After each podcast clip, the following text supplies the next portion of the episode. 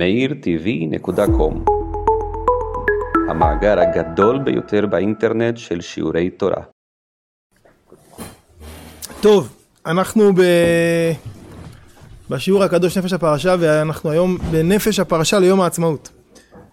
שזה פרשת השבוע שלנו, יום העצמאות. ובעצם מה שננסה היום זה לנסות להבין ביחד מה, מהו מעמד הנפש הראוי ב, ביום העצמאות. איך, איך, איך, איך צריך להיות, איפה צריך להיות אה, מונחים אה, ביום הקדוש הזה. מעבר, כן, מעבר לשמחה הפשוטה הטבעית, יש דברים שהם לא צריך יותר מדי להסתבך. יראו ישרים וישמחו, נכון? לא צריך, זה לא איזה גאולה בדרך נסתר, בדרך, אה, לא יודע, פשט הכי פשוט, היינו בגלות, היינו דבויים, סחופים, היינו מסכנים, היינו רדופים. מספיק לקרוא את אבינו מלכנו שאנחנו אומרים בסליחות, עשה למען הרוגים, הרוגים על ייחוד קדושת שמך, עשה למען טבוחים על שם קודשך, כל הצרות שבעולם. ועכשיו יש לנו ברוך השם, יש לנו מדינה עצמאית, יש לנו צבא, יש לנו קיבוץ גלויות בארץ ישראל. שומעים פה את המטוסים, אה, מתרגלים את, ה, את המפגן, ברוך השם. אז זה לא, לא מאוד מסובך. אז קודם כל באמת שמחה פשוטה וטבעית. אבל על גבי הדבר הזה אני, אני רוצה לנסות uh, לסמן עוד שלוש, אה, שלוש זוויות של, אה, אני קודם כל משתף אתכם בתחושות שלי, אה, שנכון שיהיו בקרבנו ב, ביום העצמאות, הכל סביב הפסוקים ביחזקאל ל"ו. אז אומר הנביא, בן אדם בית ישראל יושבים על אדמתם ויטמאו אותה בדרכם ובעלילותם כטומאת הנידה הייתה דרכם לפניי וישפוך חמתי עליהם על אדם אשר שפכו על הארץ ובגילוליהם טימאוה. ואפיץ אותם בגויים ויזהרו בארצות, שזה פסוק שמתאים רק לתקופה שלנו, כי רק, רק בגאולה הזאת חזרנו מהרבה ארצות, היינו נפוצים, וכדרכם וכעלילותם שפטים, ואז כתוב ויבוא אל הגויים, מי זה ויבוא? למה לא כתוב ויבואו? כי אפילו יהודי אחד היה מגיע לאיזה מקום, הוא היה מנסה להתבולל, מנסה להיטמע, מנסה להיות זה, הוא היה נתקל באנטישמיות. אפילו אם זה אחד, ויבוא. ויבוא אל הגויים אשר באו שם, ויחללו את שם קודשי באמור להם, עם אדוני אלה ומארצו יצאו. הפסוק הזה בעצם מתאר את, את, את הבסיס של האנטישמיות בעולם. השנאה אל היהודים היא לא בגלל שהם עם פאות או בלי פאות, עם כיפה או בלי כיפה, שומרים תורה או לא שומרים תורה או מצוות. השנאה אל היהודים היא בגלל עניין אחד. מה? אתם יהודים ואתם לא במקום שלכם. זה התובנה הגדולה של הרצל, הרצל הבין את זה. הרצל, אה, מה זה?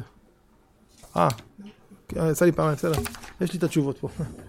אה, הרצל אה, הבין את זה מפני שהרצל, אה, מפני שהרצל ניסה לפתור את הבעיה היהודית.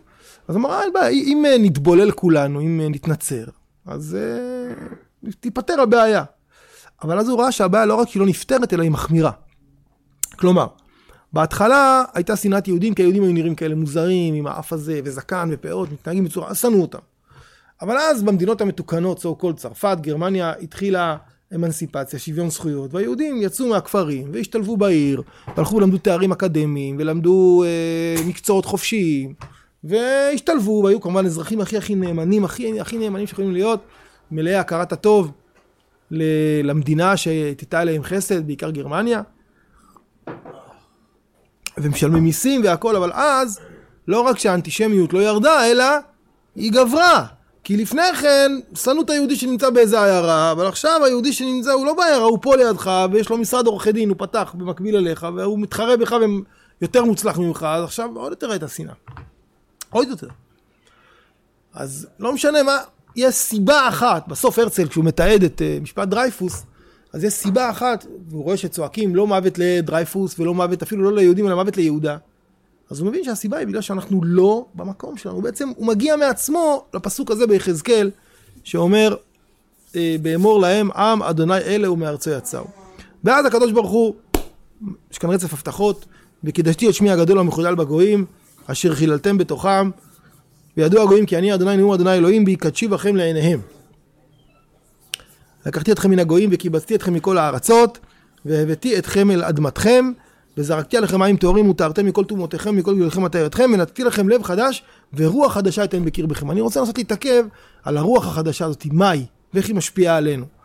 אז במצודות הוא מסביר רוח חדשה, עניין רצון, כמו הנני נותן בו רוח, זה יהיה איזה רצון חדש. פסיקתא דרב כהנא אומר שהרצון הזה שייך באיזושהי צורה למלך המשיח. אמר רבי לוי, שישה דברים עתיד הקדוש ברוך הוא לחדש לעתיד לבוא, ואלו הן שמיים וארץ ולב ורוח ושמו של משיח ושמה של ירושלים. שמיים וארץ מנין, כי כתוב כי הנני בורא שמיים חדשים וארץ חדשה. ולב ורוח מנין, מהפסוק שלנו, ונתתי לכם לב חדש ורוח חדשה.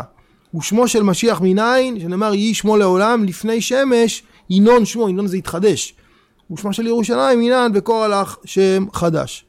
אז יש כאן איזה רוח חדשה שקשורה להתחדשות גם בשמו של משיח וגם וגם בזוהר אומר ורוח חדש ורוח אלוהים מרחבת פני המים והתערו התעוררו החברים זה רוחו של משיח והתערו התעוררו לדבר הזה מהפסוק ורוח חדשה תן בקרבכם. אז יוצא שהרוח החדשה הזאת היא בעצם רוחו של משיח שבאה להופיע אני רוצה לנסות, לנסות לדעת להבין מהי הרוח החדשה הזאת ואיך היא נוגעת לכל אחד מאיתנו. אז בואו נדבר על, אה, על שלושה דברים שלושה כיוונים. הכיוון הראשון של הרוח החדשה, שהוא בעיניי, אני מתחיל ממנו כי הוא, אותי הוא הכי אה, מטלטל כל פעם מחדש, אני ממש מרגיש, אה, מרגיש אותו בכל האיברים שלי. ואני רוצה לשתף אתכם ברוח הזאתי. והרוח השני, הרוח השנייה זה דברים של השפת אמת שהבאנו, והרוח השלישית זה בעצם המשך הפסוקים פה שמופיעים לפנינו. תראו, יום העצמאות כשאנו רוצים לדעת מה, מה ערכו, אז בדרך כלל מנסים לתרגם דברים לשפה הלכתית. כלומר, האם הקמת המדינה היא מתכתבת עם איזשהו אה, מצווה, איזשהו... אה, ואז באמת אה, דנים בזה. הרב צבי יהודה מביא את זה הרבה בשיחות, שבה' באייר, תש"ח, אז uh, קמה ונהייתה מדינת ישראל, ובעצם בזה התממשה מצוות יישוב ארץ ישראל. יש מצווה ליישב את ארץ ישראל, שלא נעזבנה ביד זולתנו מן האומות או לשממה, והמצווה הזאת יכול לקיים אותה גם היחיד שעולה לארץ. אבל ודאי שהיא מתקיימת, שיש ריבונות, יש ממשלה, ובעצם קמה והנה את הדבר הזה, מעבר לכל ההצלות שהיו, ושיש עכשיו יש ליהודים לאן ללכת, ולאן לנוס, וכן, ולאן לברוח, בסדר גמור. זה, זה ללא ספק אירוע גדול מאוד. אבל זה קדימה.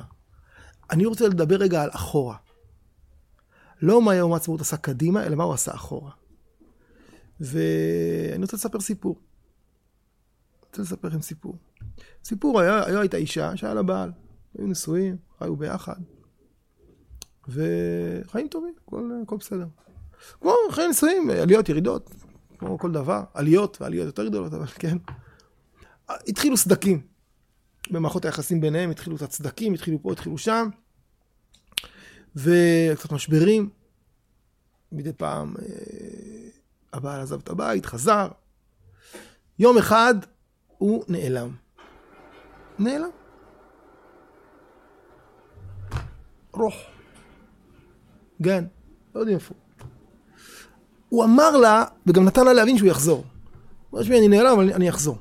אני לא, הוא גם נתן לה להבין, השאיר פתקים, כתב כל מיני דברים, אמר לה, אני נעלם, אבל אני אחזור. אני חייב להיעלם, אני צריך... אה, האישה הזאת, יש לה גם ילדים, אז היא, היא לא ויתרה, היא הבינה שהוא יחזור. ולכן היא המשיכה לציין את היום הולדת שלו, לציין את היום נישואים שלהם, לספר לילדים על אבא, לתאר להם אותו איך הוא נראה, מה היה הקול שלו, מה היה המראה שלו, איזה פעולות הם היו עושים ביחד, מספרת להם לילדים על הכל, אבא יבוא, אבא יחזור, ויוצרת אצלם גם ציפייה. אממה, עוברות שנה, שנתיים, כלום, שום... שום אה, איתות, כלום, לא שלח, לא פתק, לא, נעלם, לא, לא זה. אבל היא לא מוותרת, היא ממשיכה, היא, היא זורמת עם ה... כאילו... אחרי חמש שנים, השכנות דופקות בדלת. לא, תראי, אנחנו רואים אותך שאת כזאת מתאמצת ומשתדלת ועם הילדים, אבל הוא לא, הוא לא חוזר, אז... אה, לא חשבת שאולי קרה לו משהו? אולי הוא עזב אותך? אולי הוא התחתן עם מישהי אחרת והוא לא רוצה... אולי קרה לו? אולי הוא... תסגרו, סליחה, תצאו מכאן, תסגרו. הוא אמר, הוא יחזור, אני יודעת. טורקת להם את הדלת וממשיכה ביתר שאת.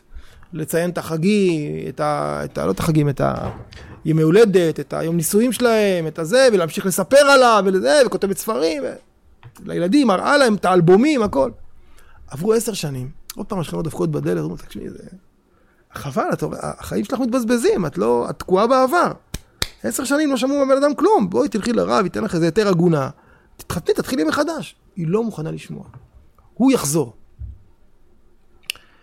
אחרי עשרים שנה, כבר כשעוברים ליד הדלת שלה בבית, אומרים, עושים ככה. זאתי שהראש שלה קצת הסתובב. קצת ככה מג'נונה. אחרי חמישים שנה כבר מזהירים את הילדים, אל תלכו ליד הבית שלה, שם גרה המשוגעת. הילדים של המשוגעת הזאתי, כשהם עוברים ברחוב זורקים עליהם אבנים. אתם הילדים של המשוגעת, את, אתם אלה שחושבים ש, שאתם אלה שאבא שלכם נעלם לפני מיליון זמן ואתם עוד מחכים לו. היא, היא מבוזה, היא נהיית הבדיחה של השכונה. כי כשאישה בעלה נעלם אז היא לא ממשיכה להדליק לו נרות ולעשות לו יום הולדת ולכתוב לו על הזה ברוך הבא עם אה, בלונים 50, 51, 52, כל הדברים. היא ממשיכה הלאה בחיים, מתקדמת, והיא ממשיכה להיות תקועה אחורה. וזה נהיה פשוט בדיחה מהלכת. וכל הימי נישואים שהיא מציינת, וימי זה, זה כמו, כמו איזה מין אנדרטאות כאלה, שפעם היה, אומרים לה, תקשיבי, והיא מספרת לילדים, ואתם יודעים, כשאבא היה, איזה עשירים היינו, ואיזה כיף היה לנו כאן, ואיזה טוב. ואני כבר בינתיים ענייה מרודה, ואין לה מה לאכול במקרר אלא לחם, והיא סמרטו, הולכת עם סמרטוטים, וכולה מלאה פצעים, והשכנות אומרות לה, תגידי, הסתכלת במראה לאחרונה, ראית איך את נראית? והיא אומרת להם, כן, כן, הוא יבוא, הוא יבוא. ובינתיים גם פוגעים לה בילדים, וחוטפים לה חלק מה... סליחה, חוטפים לה חלק מהילדים, והורגים חלק מהילדים, והיא להגיד, הוא יגיע, הוא יגיע, הוא ככה, מסתכלת וכבר המבט שלה נהיה כזה מוטרף. וכולם אומרים עליה, מסכנה, זאת המשוגעת. ש... שהיא בדיחה, מסכנה, היא... היא לא מבינה, היא לא הסתכלה על עצמה במראה, היא כולה נראית סמרטוט, היא ממשיכה להתנהג כאילו היא בת של מלך, והיא כאילו היא נשואה, כאילו בעלה כאן, והיא... היא לא מעודכנת, שמישהו יעדכן אותה, שתתאפס על עצמה. מאה שנה, מאתיים, שלוש מאות, חמש מאות, אלף, כמה, כמה אתם רוצים? אלף חמש מאות, אלף שש מאות, אלף שבע מאות שנה. לא נמצא, לא, לא, לא, לא, לא, לא, לא נוכח, לא, לא מתקשר. כולם מסתובבים אומרים המשוגע הזאת. רבותיי, זה היה המצב של עם ישראל בגלות. זה היה המצב. מה זה הדבר הזה? כל ה... מזגן כאילו, זה זה? אתה יכול לסגור את החלון פה? זה עושה לי כזה... מבהיל אותי. זה היה המצב. תודה. זה היה המצב. מחיאות כפיים סוערות. פעם היינו עם גדול בארצו. פעם היה לנו פסח, פעם יצאנו ממצרים, פעם קראו לנו את הים. חבר'ה, הסתכלתם על המערב בזמן האחרון, ראיתם איך אתם נראים? ראיתם כמה, כמה מכות אתם חוטפים? מה אתם חוגגים חגים? זה בדיחה, זה מצחיק, זה מגוחך. תתארגנו על עצמכם, תתאפסו על עצמכם. או שתפסיקו לחגוג חגים שפעם היו לאלוהים שפעם היה איתכם, או שלא יודע מה תעשו, אבל זה, זה בדיחה הדבר הזה. אתם לא מבינים שהוא עזב אתכם? אני בא לומר את הדבר הבא. בעצם, הנצרות, אפשר להגיד שהיא כמעט התפתחות הכרחית של האנושות. כי אם אתה מאמין שהתנ"ך הוא אמת, נגיד, זאת אומרת, התנ"ך הוא אמת. התנ"ך מדבר על איזה עם גדול שהיה, שגם יהיה, שגם יהיה איתו זה. אין מצב שזה יקרה מהסמרטוטים האלה שגרים לידינו. זה לא יכול להיות, זה לא... אז, והתנ"ך הוא אמת. אז מה נעשה? נעשה פשוט איזה תיקון קטן. התנ"ך הוא אמת, רק נוסיף לו כמה פרקים בסוף, וזה לא הם, זה הם. עכשיו הכל מסודר. אבל זה יושב על זה שכל מי שיסתכל על עם ישראל אמר, אין מצב שמהדברים האלו, מה, מה, מהאנשים העלובים האלו, מהאנשים, עוד פעם, אנחנו כמובן קודש קודשים אבותינו, אבל ככה הגויים מסתכלים עלינו, מהאנשים העלובים האלו, שמפוזרים בארבע כנפות הארץ, והארץ שלהם שממה ותפוסה, אין מצב שזה, שיהיה פה איזה משהו. האישה הזאת, והם ממשיכים לחגוג, זה בדיחה מהלכת. ממשיכים לאכול מצה, לעשות הסבה, לשתות ארבע כוסות, לעשות איזה, כשהם מזמן כבר לא כוסות ולא הסבה ולא כלום, ואיזה בני חורין ואיזה נעליים. החגים בעצם היו אנדרטאות. מה זה אנדרטאות? אתה מגיע לאיזה מקום, פה פעם היה משהו. כבר מזמן אין, אתה מגיע לפעמים זה אנדרטה, לא יודע, באמצע תל אביב, קוראים לך, פה היה הביצה, לא יודע מה, פה היה, כאן עבר הדיליז'אנס. איזה דיליז'אנס, עכשיו יש פה עזריאלי. טוב, פעם זה היה, אני עוצר, מקדיש לזה שתי שניות לקרוא וממשיך הלאה. אז גם החגים בעצם היו סוג של אנדרטאות, לכאורה. עד שהגיע יום העצמאות. יום אחד הוא חזר. הבעל חזר, הוא הגיע. הוא חזר. והיא אומרת לו, אני ידעתי שתגיע. אני חיכיתי לך. אני כל שנה נשבעתי שאתה תגיע. אני כל שנה חגגתי לך את היום הולדת, בפסח. ואת היום נישואים שלנו, במתן תורה. ואת ההרפתקאות שעברנו, וסיפרתי לילדים עליך, ותיארתי להם את הקול שלך במתן תורה, ואת המצוות, וקיימתי, ונשבעתי, וכל שנה בליל הסדר אני נשבעתי, כמו שאומרים בחתונה, נכון? אם אשכח ירושלים תשכח ימיני, אז אני אמרתי לשנה הבאה בירושלים, וידעתי שתחזור, וחיכיתי לך שנה אחרי שנה, והנה הגעת. וכשהוא מגיע, אז מה זה אומר? זה אומר שהתנ"ך הוא לא רק ספר שהיה, אלא התנ"ך הוא גם ספר שיהיה. בסדר? התנ"ך הוא לא רק ספר שהיה, once upon a time, ככה מתחילים, מתחילים סיפורים באנגלית, once upon a time there was a משהו לפני הרבה שנים, הוא לא רק ספר שהיה, ואז יש גבול כמה אתה יכול להתרפק על העבר, אלא הוא ספר שהיה, הוא הווה והוא יהיה. והציר המרכזי בספר הזה זה עם ישראל, אותם אלה שיצאו ממצרים, ובעצם היה איזה כת אחרי בית שני, יצאו, ירדו מבימת ההיסטוריה, נעלמו, התכנסו לתוך מציאות פרטית, הם פתאום חוזרים. מי זאת עולה מן המדבר? יפה? כלבנה. כלבנה. עם ישראל נמשל ללבנה, נגלה ונכסה, היינו נכסים הרבה מאוד שנים, פתאום אנחנו נגלים. כלומר, מבחינתי יום העצמאות הוא לא רק חג בפני עצמו, אלא הוא מתקף מחדש אחורה את פסח ואת שבועות ואת סוכות. שבעצם בלי יום העצמאות אין, לא פסח, יש פסח ושבועות וסוכות, אבל אתה יודע, אנדרטה, היה פעם. נחמד שהיה לפני הרבה מאוד שנים משהו חרב, מה זה נוגע אליי? עכשיו, יום העצמאות אומר, רגע, יש פה איזה ציר, יצאנו ממצרים, כדי להגיע לארץ ישראל, בדרך היינו בגלות בסוכות, יצאנו מארץ ישראל כדי לחזור חזרה, כדי להיות בגלות, שוב פעם סוכות, כדי לחזור חזרה לארץ ישראל, כדי שוב פעם לקבל תורה חדשה בארץ ישראל ולחבר את פסח לשבועות וביקורים וכן על זה הדרך. זה פתאום הכל קם לתחייה. זה אירוע אחר לגמרי. זה רוח חדשה. מיהדות בעצם סוג של קפואה, מתרפקת על העבר, פתאום מתברר שהאירוע הזה הוא אירוע חי. יש דופק, יש דופק. צדיקים לא מתים, נכון? קרויים חיים, יש דופק, דופק חי. זאת רוח חדשה לגמרי. זה, זה לא רק שעצם הקמת המדינה מהווה איזה מצווה, שזה כמובן נכון, אלא עצם העובדה שחזרנו לחיות, חזרנו להיות על בימת ההיסטוריה, חזרנו להיות חזרנו להיות אה, שחקנים מרכזיים, אולי אפילו השחקנים היחידים בהיסטוריה, זה בעצם אומר שהתנ"ך הוא ספר חי. ועם ישראל חי.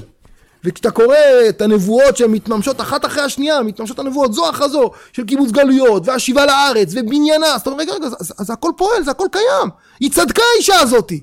אז גם פסח קיים, אז גם שבועות קיים, אז גם סוכות קיים. לא בתור זיכרון היסטורי למה שהיה, אלא בתור, אלא בתור דבר חי וקיים כעת. זה הכל בזכות יום העצמאות. כלומר, יום העצמאות כביטוי, כ... כ... אתם מבינים מה זה רוח חדשה? למה זה רוחו של משיח? רוח חדשה הכוונה רוחו של משיח. משיח הכוונה גאולה. משיח הכוונה שעם ישראל הוא, הוא שחקן על הבמה, הוא, הוא, הוא פועל, הוא חי, הוא, הוא מזיז דברים. הוא לא רק... לפעמים אתה מגיע לאיזה... איזה תופעה אצל אנשים זקנים, צריך פעם להתפלל, להתפלל שאנחנו, כשנהיה בגיל הזה, אז הקדוש ברוך הוא יציל אותנו מכל ה... אה, נכון? ולפעמים אתה מגיע למישהו, והוא כבר לא לגמרי איתנו, אז הוא משהו, מספר לך זה, מה, מה הוא עשה, הוא עכשיו, אתה נמצא עכשיו היום איתו, וכל השיחה שלו זה, תקשיב, אני לפני 50 שנה עשיתי את זה, ולפני 40 שנה עשיתי את זה, ולפני, טוב, מה עכשיו זה, בוא נדבר מה אתה עושה היום, לא, הכל זה הולך אל העבר. עם ישראל זה רק עם של עבר, עבריינים, מה היה פעם, ומה... זה מה שהיה לנו בגלות, והיה נראה שזה דבר מאוד מאוד מוזר, כי זה רק התרפקות על העבר חסרת פשר. והנה מתברר שזה לא התרפקות על העבר, אלא זה חי וקיים. החגים חיים, חי, חי, חיים וקיימים. עם ישראל חי וקיים. זה קורה בזכות הדבר הזה.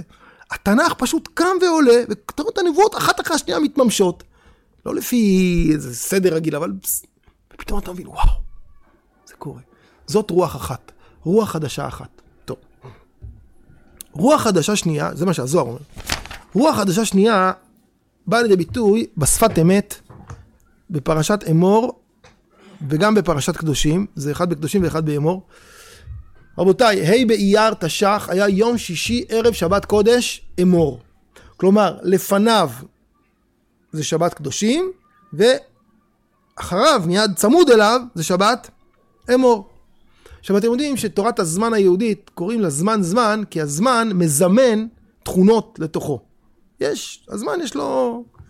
אז השפת אמת, למרות שהוא חי לפני 200 שנה בערך, ועדיין לא הייתה מדינת ישראל וגם לא הייתה ציונות אפילו, הוא מרגיש שמשהו קורה בזמן הזה. ולכן בדיבורים של השפת אמת על פרשת אמור וקדושים, הוא מדבר על נקודה מאוד מאוד מסוימת שקשורה לרצף ה... לצמידות בין יום הזיכרון ליום העצמאות. אני רוצה קודם כל להגיד את, ה... את, את הפשר של הצמידות הזאת, ואחרי זה קצת ללמוד את השפת אמת. יום הזיכרון ויום העצמאות הם ימים צמודים. זה חוק שתוקן ב-1951, לעשות את יום הזיכרון, אליו את יום העצמאות, אז התלבטו מה לעשות, ובסוף זה מה שהחליטו. ד' באייר, יום הזיכרון, ד' באייר זה גם יום נפילת גוש עציון, וה' באייר, יום הכרזת המדינה, זה יום העצמאות. למרות שבה' באייר עצמו, בתש"ח לא היה לא שמחות ולא ריקודים ולא צהלות, אלא היה מלחמה, אבל זה היום.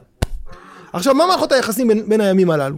מה מערכות היחסים? אז אתה יכול להגיד, שמע, רצינו להקים מדינה, מהתנועה הציונית וכולי, וכשאתה רוצה להקים מדינה, אז יש גם מתנגדים, ונלחמים בנו. בין אם זה הערבים, ערביי ארץ ישראל, או בין אם זה צבאות ערב, או קאוקג'י, או עבד אל קאדר חוסייני, כל אחד עם הזה שלו. נלחמים בך, אתה צריך לקום ולהגן על עצמך, נופלים אנשים, ולכן יום הזיכרון. כלומר, המטרה היא הקמת מדינה. בדרך אין כובשים את ההר אם אין קבר במורד. ככה אומרים. אין כובשים את ההר אם אין קבר במורד, אף אחד לא ימחר. אין, אין מקבלים מדינה על מגע של כסף. מי אמר? חיים ויצמן אמר את זה. אין מקבלים מדינה על מגש של כסף, ואז אלתרון כתב את השיר הידוע, מגש הכסף. כן? שרואים שני, כאילו, נכון? שני, שני, שני נערים, ואין ידוע, שני נערים נוטפי, נער ונערה נוטפי טללי נעורים עבריים, ואין ידוע אם חיים הם או אם ירויים, נכון?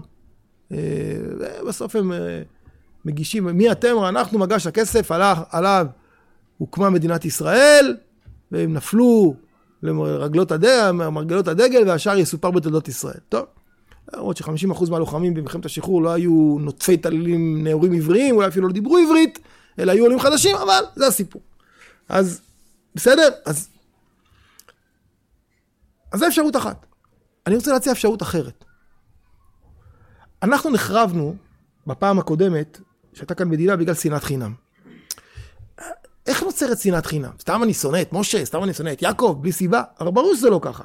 שנאת חינם נוצרת כששתי קבוצות בטוחות שהן צודקות, כל אחד בטוח שהוא צודק, ואז הוא אומר, אני, אני צודק, לא, לא, מה אכפת לי ממנו? מה, הוא, לא, הוא, לא, הוא לא בעיה שלי, אני לא...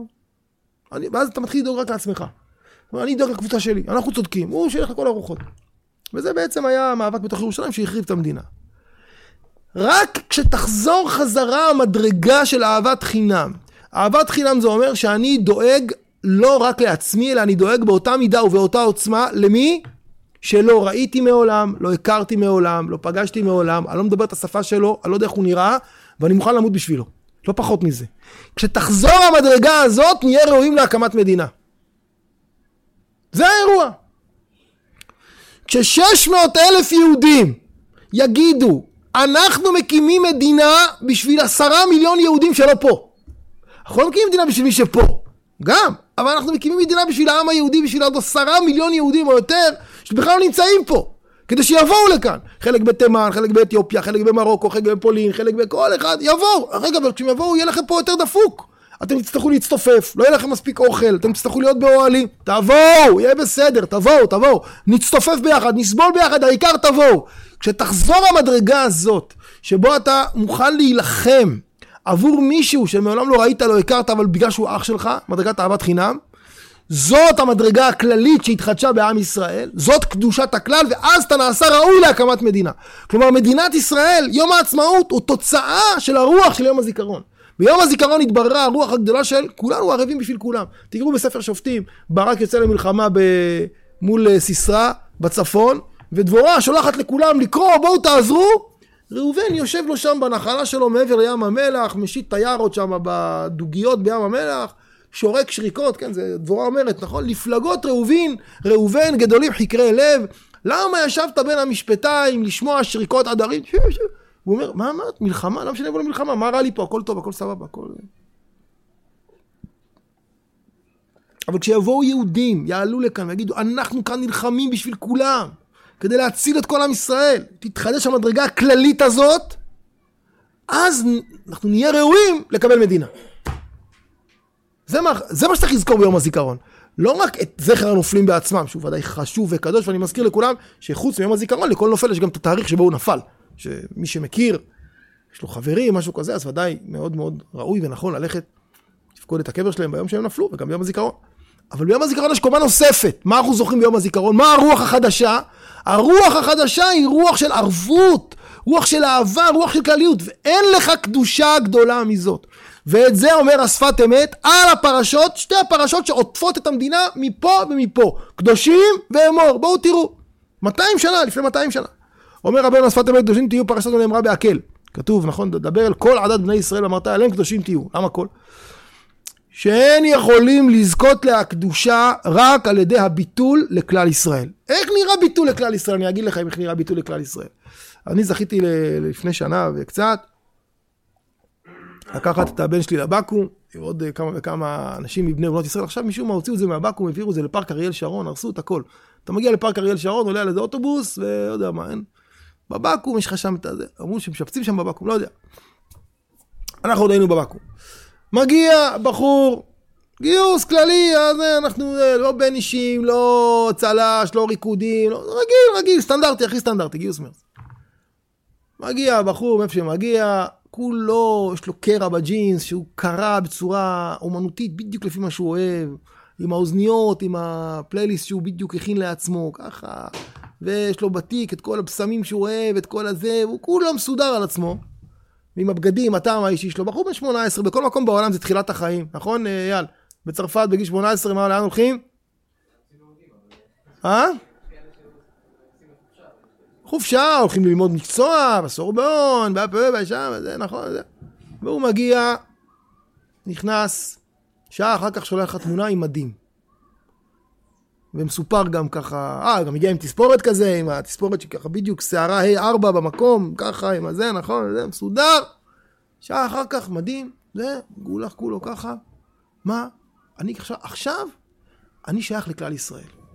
עכשיו אני בטל לכלל ישראל. עכשיו אני בצבא, אני עכשיו כל כולי מסור למשימה אחת, זה להגן על עם ישראל. אין לך ביטול גדול מזה. אין ביטול יותר גדול, אין מדרגה יותר גבוהה מהדבר הזה. דכתיב כל העדה כולם קדושים, פירוש כשהם באחדות אחת. לכן רוב דיני פרשה זו בין אדם לחברו. פרשת קדושים, ואהבת לרעך כמוך. אומרים הדרך ל"ואהבת את השם אלוהיך" עוברת ב"ואהבת לרעך כמוך". אבל יש לך "ואהבת לרעך כמוך" יותר גדול מהרעות הצבאית. לא סתם אחד השירים המכוננים, הידועים של אה, תש"ח, מהו? הרעות. כבר נדברנו בינינו שאתם לא מספיק בקיאים בשירים האלו, נכון? חיים גורי כתב את השיר הזה על הפלמ"ח, נכון, על הנגב יורד ליל הסתיו, הוא מצית כוכבים חרש חרש, את הרוח נושב על זה, עננים נערכת, כבר שנה לא הרגשנו כמעט, איך עברו הזמנים בשדותינו, כבר שנה, מה רבים שאינם כבר אה, בינינו, אך נזכור את כולם, את יפי הבלורית והתואר, כי רעות שכזאת לעולם, לא תיתן את ליבנו לשכוח. אהבה מקודשת בדם, התשובי בינינו לפרוח. זה בית ראשון. בית שני, הרעות נסנוך בלי מילים. אפורה איומה וקודרת, מלילות האימה הגדולים, את מלילות האימה הגדולים, את נותרת. משהו למשמרת, אני בעצמי לא זוכר. בסדר? הרעות, החברות, ההקרבה, כולם בשביל אחד, אחד בשביל כולם, הדבר הזה. אומר השפת אמת, וגם כשבני ישראל הם אחד, אין יד הרשעים שולטת בהם ונבדלים מהם. ועל ידי זה שורה קדושה בישראל. ואנחנו מבקשים קדשנו במצוותיך. כי על ידי המצוות מתחברים הרמ"ח איברים לזכות, לזכות לבחינת האחדות ואז יש קדושה. אבל קדושת הכלל ישראל הוא גבוה ביותר. יותר מקדושת המצוות. כשאדם אומר לשם איחוד קודש אבריחו שכינתה בשם כל ישראל והוא הולך על מנת להגן על כל אחד ואחד מעמו ישראל והוא בכלל גר בקריית גת ושולחים אותו לקו בלבנון מה? אני עכשיו שייך לעם ישראל?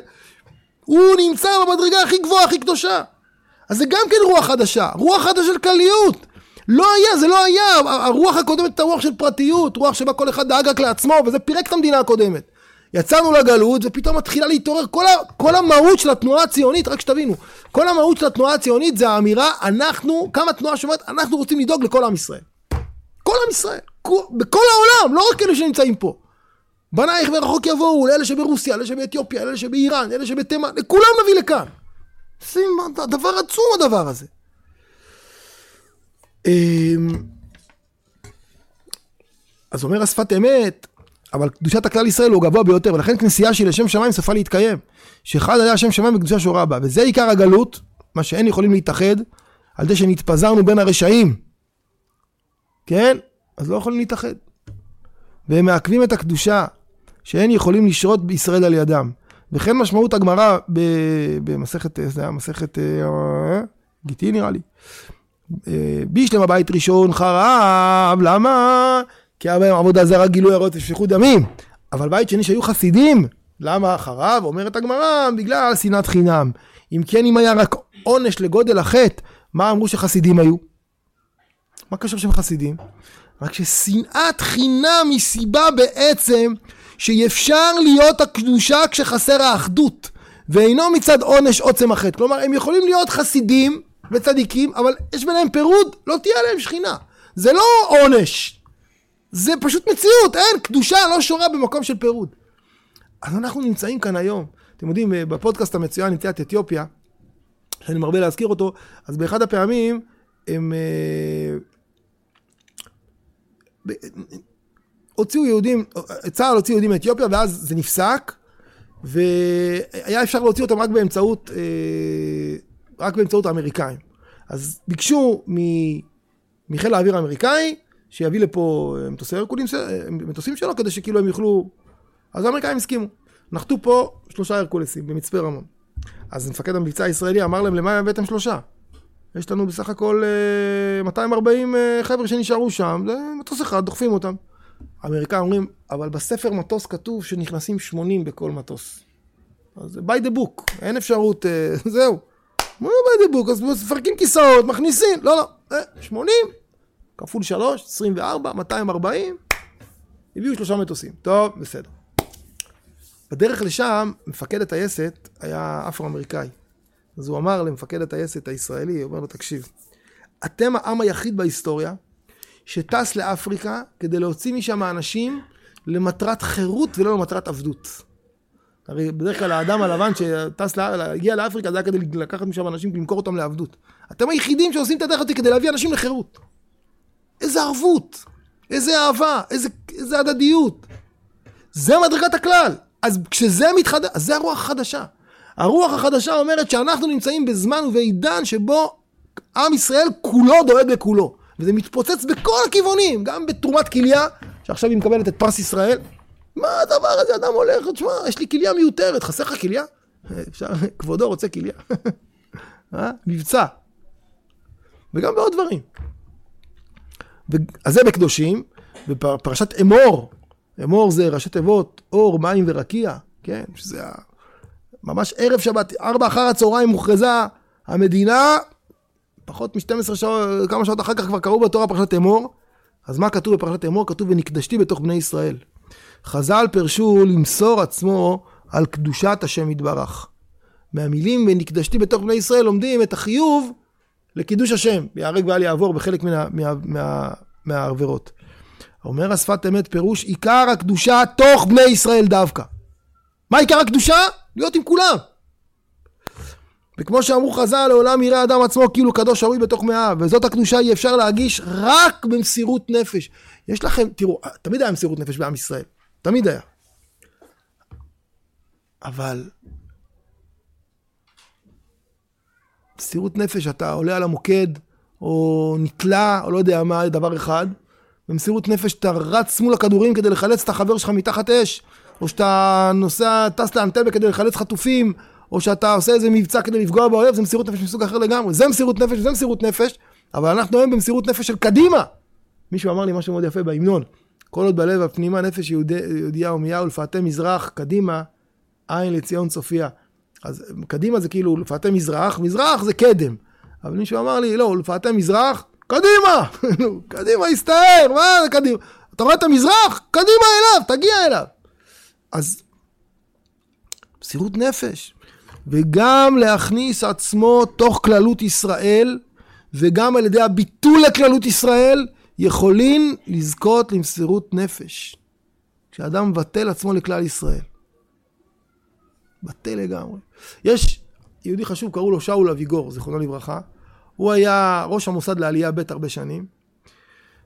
והוא היה מעורב בהמון המון המון דברים, אבל תמיד מאחורי הקלעים. הספר שיצא עליו נקרא עלום ונוכח בכל. זה הספר על שאול אביגור. הוא עסק באחת המלאכות החשובות ביותר ב-48, וזה לרכוש נשק. כי פשוט להתמודד מול ערביי ישראל, ארץ ישראל זה דבר אחד, אבל איך שאחוזי המדינה פרצו לכאן צבאות ערב, עם תותחים, עם אה, מטוסים, ועם טנקים, והיה חייב לקנות נשק. זו הייתה משימה עליונה בחשיבותה. אז בספר הזה כתוב שהוא היה, ב... פשוט היה בחוץ לארץ, הוא לא היה בארץ, ואשתו אומרת לו, תחזור לארץ, מתחילה כאן מלחמה, היה להם בן אחד, והבן, גור קראו לו, גור. שאול אביגור, השם שלו היה שאול מאירוב. אומרת לו, מגייסים אותו, בוא תיפרד מהילד, הוא אומר לה, אני לא יכול. אני לא יכול. אני עסוק, אי אפשר. אז היא אומרת לו, הוא כבר יצא לקרב, הקרבות קשים, אומר לה, אני לא יכול. שבוע אחר כך אומרת לו, הילד נהרג, תבוא ללוויה. הוא אומר לה, אני לא יכול. אני עסוק במשימה חמורה של קניית נשק. על הקבר, היא אמרה, האמא, קראו לה שרה, ילדתי לבד, גידלתי לבד ואני קוברת לבד. זו תקופה, אין, אין משפחה, אין, אני עכשיו כולי כלל ישראל. אחרי זה הוא חזר, הוא שינה את השם המשפחה שלו לאביגור, על שם הבן שלו, והוריד טיפה את הפעילות. אז הוא אומר, השפת אמת, וזו הקדושה אי אפשר להרגיש רק במסירות נפש, וגם להכניס עצמו תוך כללות ישראל, גם על ידי הביטול לכללות ישראל, יכולים למסור נפש, למסירות נפש, כמו שאמרו חז"ל, שהמצווה בעשרה נקרא תוך בני ישראל. כי הנהגת בני ישראל למעלה מן הטבע. מה אתם אומרים, הקמת מדינת ישראל זה נס או טבע? אל תגידו נס, כי אנשים מסרו את הנפש הזה. אפשר להגיד שדבר כזה קרה בצורה טבעית? איך טבעי? זה טבעי. 600 אלף יקלטו מיליון וחצי ותוך כדי יילחמו ותוך כדי... איזה זה? זה הכל... זה נקרא טנדו. כתוב בגמרא, תו למיטב טנדו מלמיטב ארמלו. טנדו זה גם ריקוד קצת, כמו טנגו, טנדו. טנדו, טנ זה תתנו. טבע נס. זה טבע שהנס בתוכו. זה טבע, זה נראה כמו טבע, אבל בפנים מלא מלא ניסים. מתי זוכרים לזה? אם אתה אדם פרטי לא תקבל את זה. אם אתה מתרומם למדרגת כללות ישראל, הוא, אתה יודע מה צפוי לך, כמה ישועות, כמה חסדים, כמה שפע, כמה דברים, הכל הכל. תתאמץ, הקדוש ברוך הוא יגלה את זה דרכך. תחפור גז, תגלה, תגלה ארבעה מאגרים. כי הנהגת בני ישראל למעלה מן הטבע. ולכן בכוח בני ישראל לעשות נגד הטבע. רבותיי, להכריז על המדינה בה' באייר, שלא יהיה לכם אשליה, זה היה נגד הטבע. יגאל ידין, שהיה קצין המבצעים של ההגנה, קראו לו, אתם איתי, כן? מעניין אתכם? אתם בעניינים, נכון? אתם חמים. הבעיה שאני יכול לדבר. יגאל הדין היה קצין של ההגנה, קוראים לו למועצת העם, להגיד לו, תגיד, מה הסיכוי? מכריזים על מדינה, העסק הזה עומד או לא עומד? הוא אמר, 50 אחוז, 50-50. עכשיו בוא אני אגיד לכם סוד קטן, אם אתה צריך לעשות ניתוח באצבע של הרגל, סתם ציפורן וזה, ו-50-50, אף אחד לא ייגע לך ברגל, באצבע, אף אחד לא ייגע, בטח לא בלב. בטח לא בלב. ניתוחים, אתה הולך, 80 אחוז הצלחה, 90 אחוז הצלחה, זה אתה הולך. אבל 50-50 לא נוגעים. מה אתה... בן גוריון אמר, 50-50, יחד עם רוח העם, יכול, נכון, נעשה וגם נצליח. 50-50 זה לא דרך הטבע. גם בגיונית זה לא דרך הטבע. על מי, על מי אתה... הרי אין, אין, בפועל ממש, אין לא תותחים, לא, אין, יגיעו, יגיעו, בעזרת השם יגיעו. לכן בכוח בני ישראל לעשות נגד הטבע, וממילא הטבע מתבטל בעבורם. הטבע מתבטל. תקום כאן מדינה. הטבע יתיישר, ארץ ישראל תתחיל להתיישר, פתאום תתחיל להצמיח כל מיני דברים.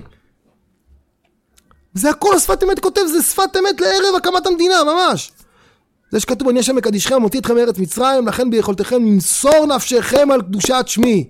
פירוש, כפי מה שאדם מוסר נפשו להשם יתברך, כך מתבטל הטבע בעבורו ומעורר ניסי יציאת מצרים. אז, אז דיברנו על רוח חדשה, נכון? אז אמרנו, רוח חדשה אחת, רוחו של משיח, רוח חדשה אחת, זה רוח חדשה של, אמרנו שבעצם עם ישראל קם לתחייה, הבעל חזר הביתה. מה שהיה נראה כאנדרטאות, מה שהיה נראה כמו האישה המשוגעת, התברר שהיא צדקה כל הדרך, ואנחנו האמת, וכולם שקרנים סביבנו. וחזרנו בגדול, וכל החגים פתאום, התנ"ך, כמו שאמרנו, הכותרת, התנ"ך לא ספר שהיה, נוסטלגיה, ספר היסטוריה, אלא ספר שהיה, הווה ויהיה, אנחנו בתוכו, אנחנו התנ"ך. זה רוח חדשה אחת, רוחו של משיח. רוח חדשה שנייה, רוח הכללית, שחזרה אלינו. שאנחנו פתאום כולם דואגים לכולם, כל עם ישראל כולם, זה לא היה, זה פיר... בפעם הקודמת זה לא היה וזה פירק אותנו. והרוח החדשה האחרונה מופיעה כאן בפסוקים, זו הרוח, גם היא קשורה לרוחו של משיח, שמעבירה אותנו מעולם של נס לעולם של טבע. איך תהיה הגאולה? המון המון שנים עם ישראל אמר, מה שהגאולה, נס, הקדוש ברוך הוא יודע לעשות ניסים, הוקוס פוקוס. ופתאום יש רוח חדשה שאומרת, מה פתאום נס? שום נס, אנחנו נעשה את זה.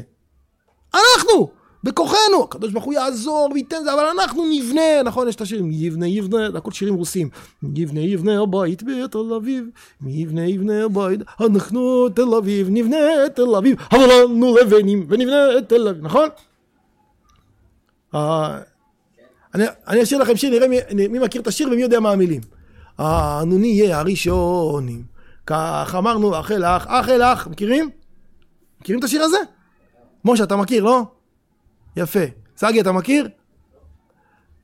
שיר רוסי, כן. אנו נהיה הראשונים, כך אמרנו אח אל אח, אח אל אח, אנו נהיה בין הבונים, נטע מטר נתנך. מי יודע מה, זה? מה זה?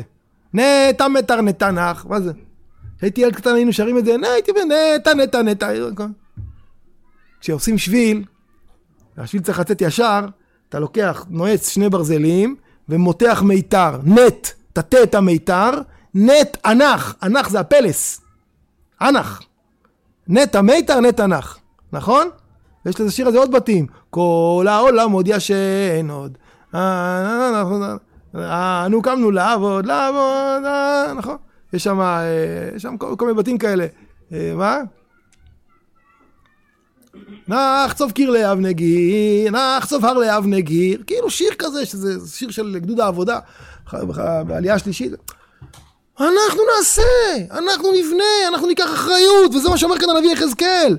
כה אמר אדוני אלוהים ביום תארי אתכם מכל עוונותיכם והושבתי את הערים ונבנו לחורבות והארץ הנשמה תעבד תחת אשר הייתה שממה לעיני כל עובר ואמרו, מי אמרו?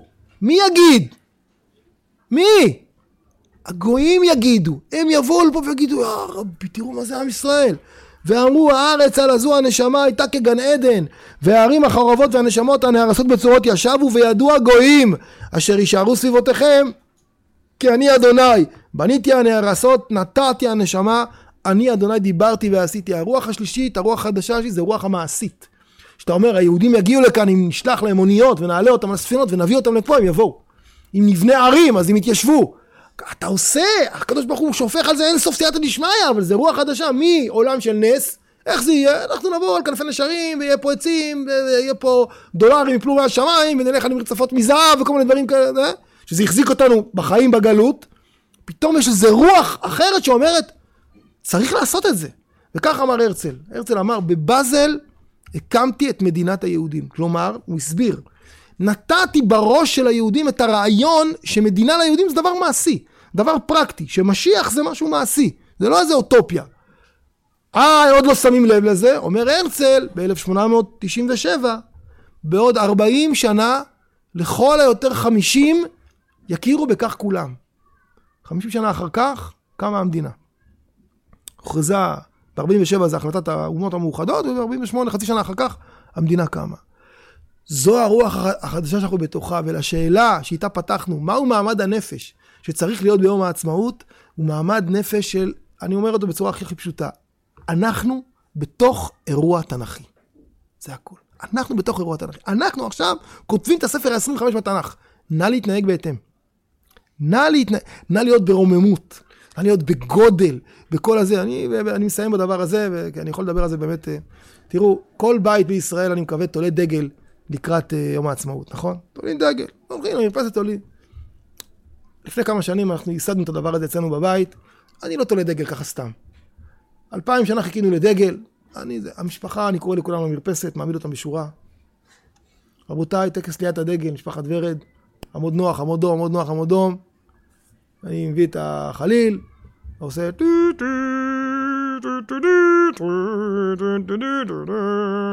זה, תולים את הדגל, עם התקווה, שנה גם טיפה קצת מיהרתי וזה, יום שישי, אז הילדים אמרו לי, אבא, מה זה, רגע, רגע, שנייה, רגע, תביא את החליל, תביא...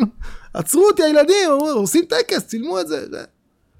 כן, טקס הוא מביע את הרוממות, את הרוח העצומה והחדשה שאנחנו בתוכה. לא להתרגל, רק שלא להתרגל. שנזכה בתוך הימים הגדולים האלו להתמלא בגודל בעצמנו. אמן ואמן. תהיו.